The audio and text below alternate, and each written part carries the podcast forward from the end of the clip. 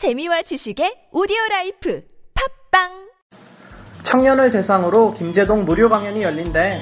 언제 어디서? 9월 9일 오후 4시 수원 경기대학교 텔레컨벤션 센터에서.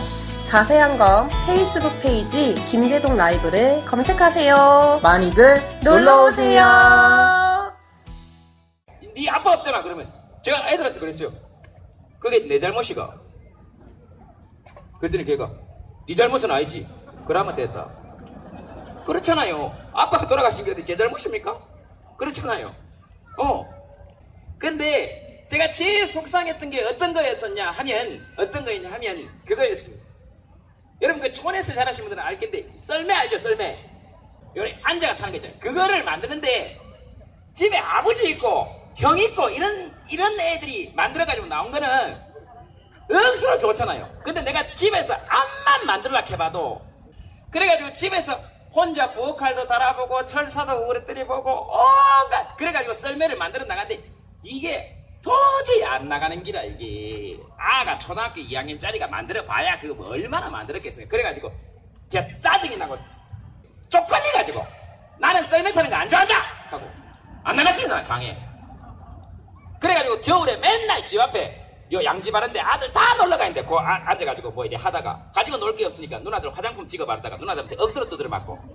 근데 우리 첫째 매형이 놀러를 왔어요 우리 집에. 놀러 온 게 아니고 우리 첫째 매형이 그 33년 전에 30 몇 년 전에 요딱 배우조선소에서 일했습니다. 우리 첫째 매형이. 그래 우리 누나하고 첫째 누나하고 결혼을 반대하니까 우리 엄마가 하도 반대하니까 둘이 도망갔어요 거제도로. 여기 와서 배 만들었습니다. 그래가지고 직장도 잡았고 그랬다 그러니까 이제 우리 엄마가 허락을 한 거야.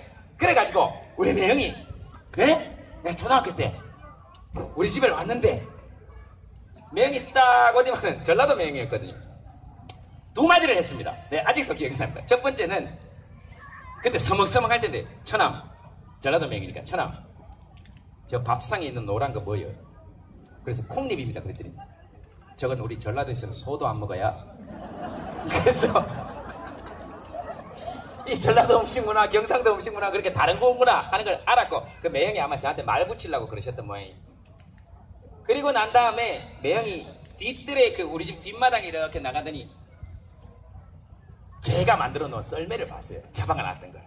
그러더니 매형이 딱 한마디를 했어요. 천암, 철사 사와야. 매형이 철사 사와야. 근데 뭔 말인지 알아듣겠잖아. 여러분들 지금 뭔 말인지 알아듣겠죠? 그래가지고 내가 철물점까지 그 철사 사는 데를 뛰어서 갔는데 내 지금 기억에 우샤인 볼트보다 더 빨리 뛰치셨습니다. 얼마나 좋겠습니까, 내가. 썰매를 두 대를 만들었어요. 하나는 요래, 앉, 요래 앉아가지고 편하게 탈 수 있는 거. 그 자동차로 치면 세단입니다, 세단. 그 다음에 하나는 요래 딱 쪼그리고 앉아가지고 쫙 빨리 가는 거. 자동차로 치면 스포츠카. 그러니까 두 개를 딱 들고 나간대. 세상을 다 가졌어. 끝났어, 이거는. 완전히. 그리고 여러분 상상을 해보세요. 이 배 만들던 사람이 썰매를 만들었어. 얼마나 잘 만들었겠어요. 내가 그 썰매를 타다가 물에 빠졌는데 그 썰매가 물에 떴다니까. 진짜로! 진짜라니까! 얼마나 잘 만들었겠어요, 그래. 배 용접하던 사람인데. 저 아까 봤죠? 그 들어가, 그 뜨거운 데서 매달려가지고. 그래가지고 제가 아직도 내 인생에서 가장 감동적인 말 한마디를 꼽으라. 그러면 철사 사왔거든. 그때만큼 좋았던 적이 살면서 별로 없었던 것 같아요. 정말로. 근데 이제 그런 내용이 여기서 근무하시다가 36m 높이에서 근무하시다가 이 사고 때문에 철근에 머리를 맞으셨는지 그 안전띠를 메고 계시다가 안전띠를 막 풀라 그러시다가 못 푸셔가지고 장파열로 여기서 돌아가셨습니다. 배 만드시다가 그 매형이 그래서 제가 오면서도 여기 오면서 오늘 첫째 누나하고 통화를 했습니다. 아이고 33년 전에 내 10살 때 11살 때 그랬는데 그런 우리 매형 같은 사람들 만나러 간다 그랬습니다. 제가. 그 저는 딴 건 잘 모르겠고 딴건잘 모르겠고 앞으로 어떤 사람이 여기 경영을 하든 또는 국책은행에서 여기 경영권을 맡든 뭐 산업은행에서 맡든 어디서 맡든 그 다음에 앞으로 어떤 사람들이 어떤 회사에 대한 노동자들에 대한 정책을 이야기하든 누군가의 매형이고 누군가의 아빠고 누군가의 엄마인 사람들의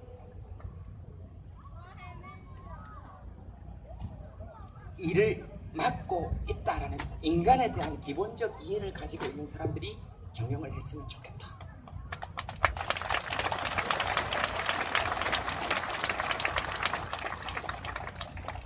그리고 그런 사람들이 조금 더 대우를 잘 받고 못 받고 이런 것들을 떠나서 뜨거운 곳에서 열심히 일하고 추운 곳에서 추울 때 일하는 사람들을 너 공부 안 하면 더운 데서 일하고 더울 때 일하고 추울 때 추운 데서 일해야 된다 이렇게 이렇게 몰아붙이는 사회가 아니고 더운 더운 날 더운 데서 일하는 사람 추운 날 추운 곳에서 일하는 사람들 덕분에 우리가 살고 있다라는 이야기를 그 이야기만 들을 수 있으면 좋겠다. 그거면 된다. 인간적 존엄과 가치를 인정해달라. 하는.